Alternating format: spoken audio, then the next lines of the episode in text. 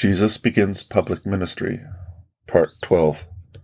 Jesus discourses with Eliud, the Essenian, upon the mysteries of the Old Testament and the Most Holy Incarnation. Jesus passed the whole day in most confidential intercourse with Eliud, who asked him various questions about his mission. Jesus explained all to the old man, telling him that he was the Messiah speaking of the lineage of his human genealogy and the mystery of the Ark of the Covenant. I learned then that mystery had, before the flood, been taken into the Ark of Noah, that it had descended from generation to generation, disappearing from time to time, but again coming to light. Jesus said that Mary, at her birth, had become the Ark of the Covenant of the mystery. And Eliud, who, during the discourse, frequently produced various rolls of writing and pointed out different passages of the prophets which Jesus explained to him, asked why he, Jesus, had not come sooner upon earth. Jesus answered that he could have been born only of a woman who had been conceived in the same way that, were it not for the fall, all mankind would have been conceived, and that since the first parents, no married couple had been so pure both in themselves and in their ancestors as Anne and Joachim. Then Jesus unfolded the past generations to Eliud and pointed out to him the obstacles that had delayed redemption. I learned from this conference many details concerning the Ark of the Covenant. Whenever it was in any danger, whenever there was fear of its falling into enemies' hands, the mystery was removed by the priests. Yet still was it, the ark, so holy that its profaners were punished and forced to restore it. I saw that the family to whom Moses entrusted the special guardianship of the ark existed until Herod's time. At the Babylonian captivity, Jeremiah hid the ark and other sacred things on Mount Sinai. They were never afterward found, but the mystery had been removed. A second ark was, at a later period, constructed on the first model, but it did not contain the sacred objects that had been preserved in the first. Aaron's rod, also a portion of the mystery, were in the keeping of the Essenians on Horeb. The sacrament of the blessing was, however, but I know not by what priest, again replaced in the ark. In the pit, which was afterward the pool of Bethesda, the sacred fire had been preserved. I saw in pictures very many things, which Jesus explained to Eliud, and I heard part of the words, but I cannot recall all. He related the fact of his having taken flesh of the blessed germ of which God had deprived Adam before his fall. That blessed germ, by means of which all Israel should have become worthy of him, had descended through many generations. He explained how his coming had been so often retarded, how some of the chosen vessels had become unworthy. I saw all this as a reality. I saw all the ancestors of Jesus, and how the ancient patriarchs, at their death, gave over the blessing sacramentally to the firstborn. I saw that the morsel and drink out of the holy cup, which Abraham had received from the angel, along with the promise of a son, Isaac, were a symbol of the most holy sacrament of the new covenant, and that their invigorating power was due to the flesh and blood of the future Messiah. I saw the ancestors of Jesus receiving this sacrament in order to contribute to the incarnation of God, and I saw that Jesus, of the flesh and blood received from his forefathers, instituted a most august sacrament for the uniting of man with God. Jesus spoke much to Eliud also of the sanctity of Anne and Joachim, and of the supernatural conception of Mary under the golden gate. He told him that not by Joseph had he been conceived, but for Mary according to the flesh, that she had been conceived, of that pure blessing which had been taken from Adam before the fall, which through Abraham had descended until it was possessed by Joseph in Egypt after whose death it had been deposited in the Ark of the Covenant, and thence withdrawn to be handed over to Joachim and Anne. Jesus said that to free man he had been sent in the weakness of humanity, that he received and felt everything like a man, that like the serpent of Moses in the desert, he would one day be raised up on Mount Calvary, where the body of the first man lay buried. He referred also to the sad future that awaited him and to the ingratitude of man. Eliud simply and confidently asked question after question, although he understood all that Jesus said better than did the apostles, although looking upon things in a more spiritual sense than they, yet all was not clear to him. He could not rightly comprehend how the mission of Jesus was to be accomplished. He asked Jesus where his kingdom was to be, in Jerusalem, in Jericho, or in Engedi. Jesus answered that where he himself was, there would his kingdom be, that he would have no external kingdom. The old man spoke to Jesus so naturally and simply. He related to him many things of his mother as if he knew them not, and Jesus listened to him so kindly. He told him of Joachim and Anne, and spoke of the life and death of the latter. Jesus remarked that no woman had ever been born more chaste than Anne, that she had married twice after Joachim's death, in accordance with the command of God, for it was proper that the number of fruits destined to be produced by this branch should be filled up. As Eliud recounted the circumstances of Anne's death, I had a vision of the same. I saw her lying on a rather high couch in a back room, something like Mary's, of her own large house. She was unusually animated and talkative, and not at all like a dying person. I saw her blessing her little daughters, also her other relatives, who were in the antechamber. Mary was standing at the head, Jesus at the foot of her bed. Jesus was, at this time, a young man, his beard just beginning to appear. Anne blessed Mary, begged the blessing of Jesus, and continued speaking in a joyous strain. Suddenly she glanced upward, became white as snow, and I saw drops like pearls starting out on her forehead. I cried out, Ah, she is dying, she is dying. And in my eagerness, I wanted to clasp her in my arms. Then it seemed to me that she came and rested in them. On awaking, I still thought that I held her. Eliud related also many things connected with the virtues of Mary in the temple. As he spoke, I saw it all in vision. I saw that her teacher Noemi was one of Lazarus's relatives. She was about fifty years old, and, like all the other women who served in the temple, she was an Essenian. I saw that Mary learned from her how to knit. Even as a child, she used to go with Noemi when the latter went to cleanse the different vessels and utensils that had been soiled with the blood of sacrifice. Certain parts of the animal sacrificed were received by them, then cut up and prepared as food for the priests and others who served in the temple, for they depended in part upon that for support. I saw the Blessed Virgin at a later period helping in these duties. I saw Zachary, when it was his turn to serve in the sanctuary, visiting the child Mary. Simeon also knew her. And so, as Eliud was recounting it to the Lord, I saw all her pious and lowly serving in the temple. They spoke also of Christ's conception, and Eliud told of Mary's visit to Elizabeth. Eliud mentioned also a spring that Mary had found there, and that too I saw. I saw the Blessed Virgin going with Elizabeth, Zachary, and Joseph from Zachary's house to another little property belonging to him, and on which there was no water. The Blessed Virgin went alone into the garden, a little rod in her hand, and prayed. She pierced the earth with the rod, and a tiny stream gushed out and flowed around a little knoll. When Zachary and Joseph removed the earth with a spade, an abundant supply rushed forth, and soon formed a most beautiful spring. Zachary dwelt about five hours southward from Jerusalem, and a little to the west. In confidential discourse like the above, interrupted only by prayer. Eliud treated with Jesus.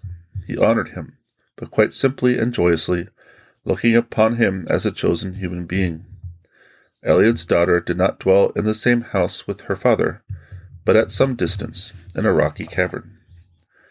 There were about twenty Essenians living on the mountain. The women dwelt apart from the men, about five or six together. All honored Eliud as their superior and daily assembled around him for prayer.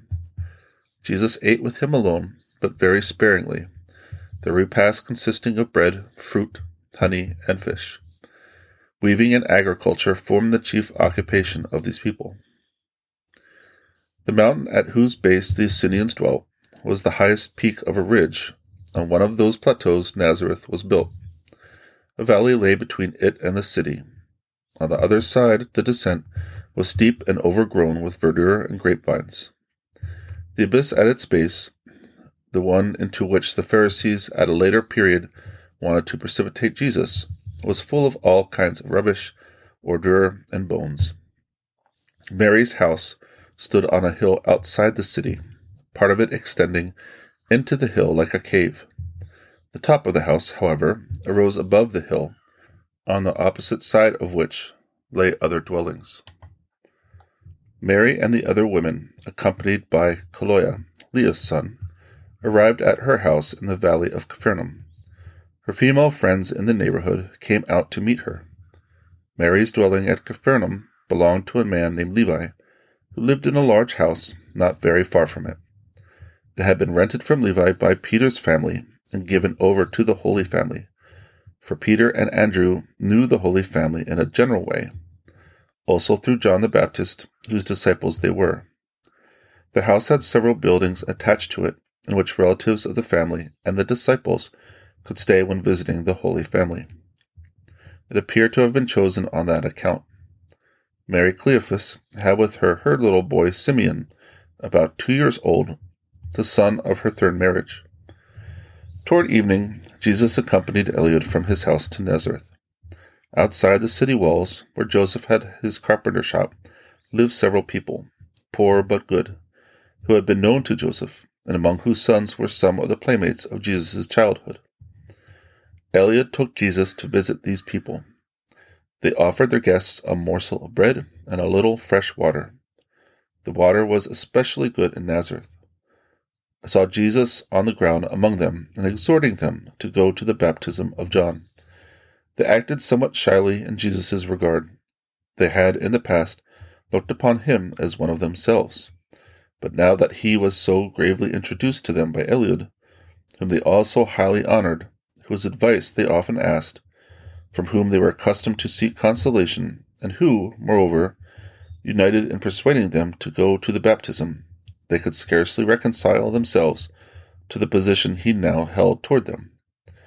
They had indeed heard of the Messiah, but they could hardly think that Jesus was he.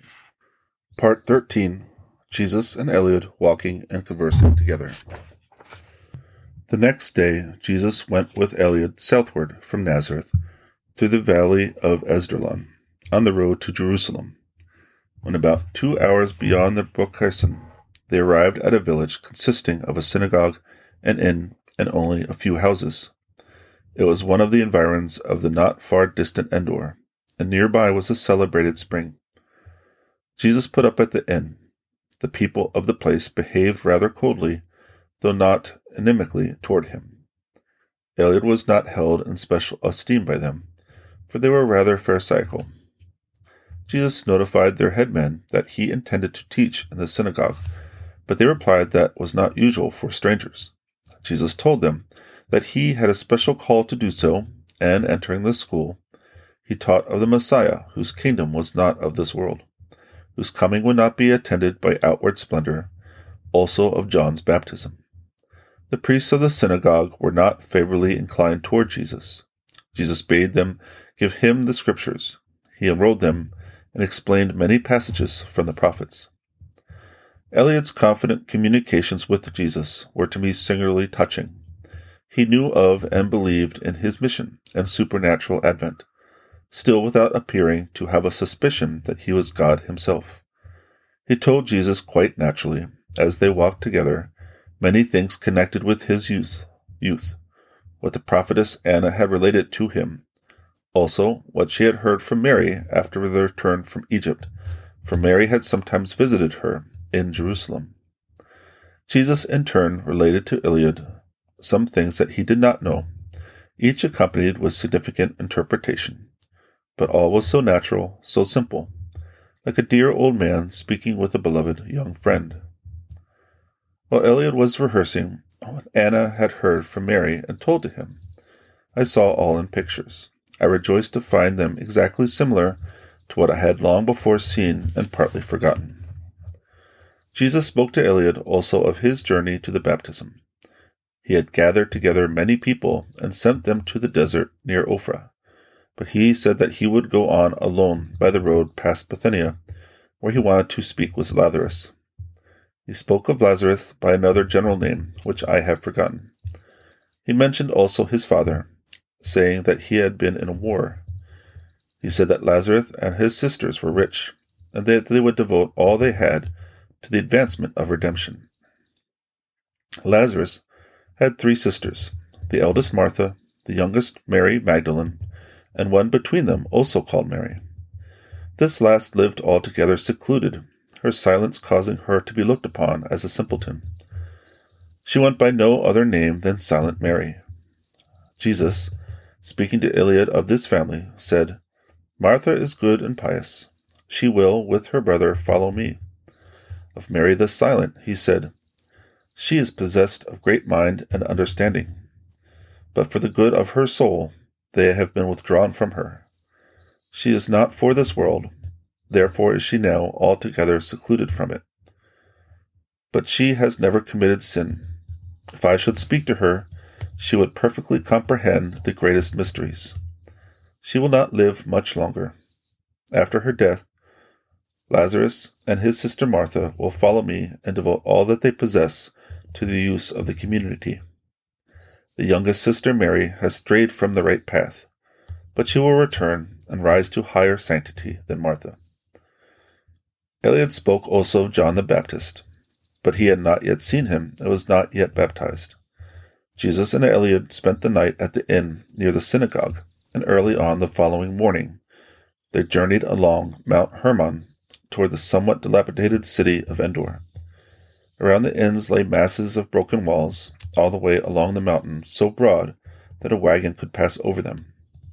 Endor was full of ruins interspersed with gardens.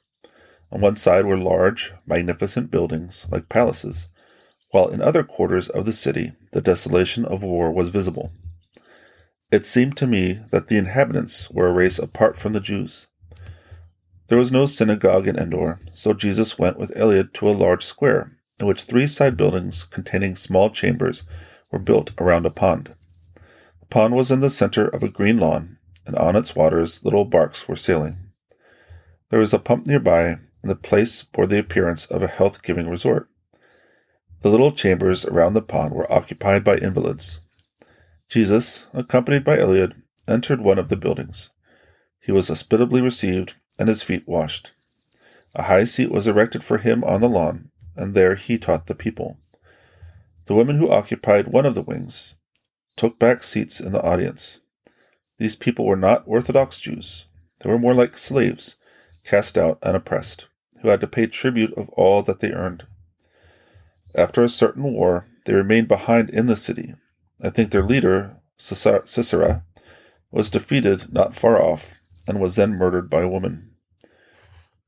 His army had been scattered throughout the whole country and reduced to servitude. There are still about four hundred in these parts. Their forefathers had, under David and Solomon, been forced to quarry stones for the building of the temple. They were long accustomed to such work. The deceased King Herod had employed them in building an aqueduct to Mount Sion of several hours in length. They were very compassionate and stood by one another under all circumstances. They wore long coats and girdles. Their pointed caps covered their ears like those of the ancient hermits. They had no communication with the Jews, although they were allowed to send their children to the Jewish schools.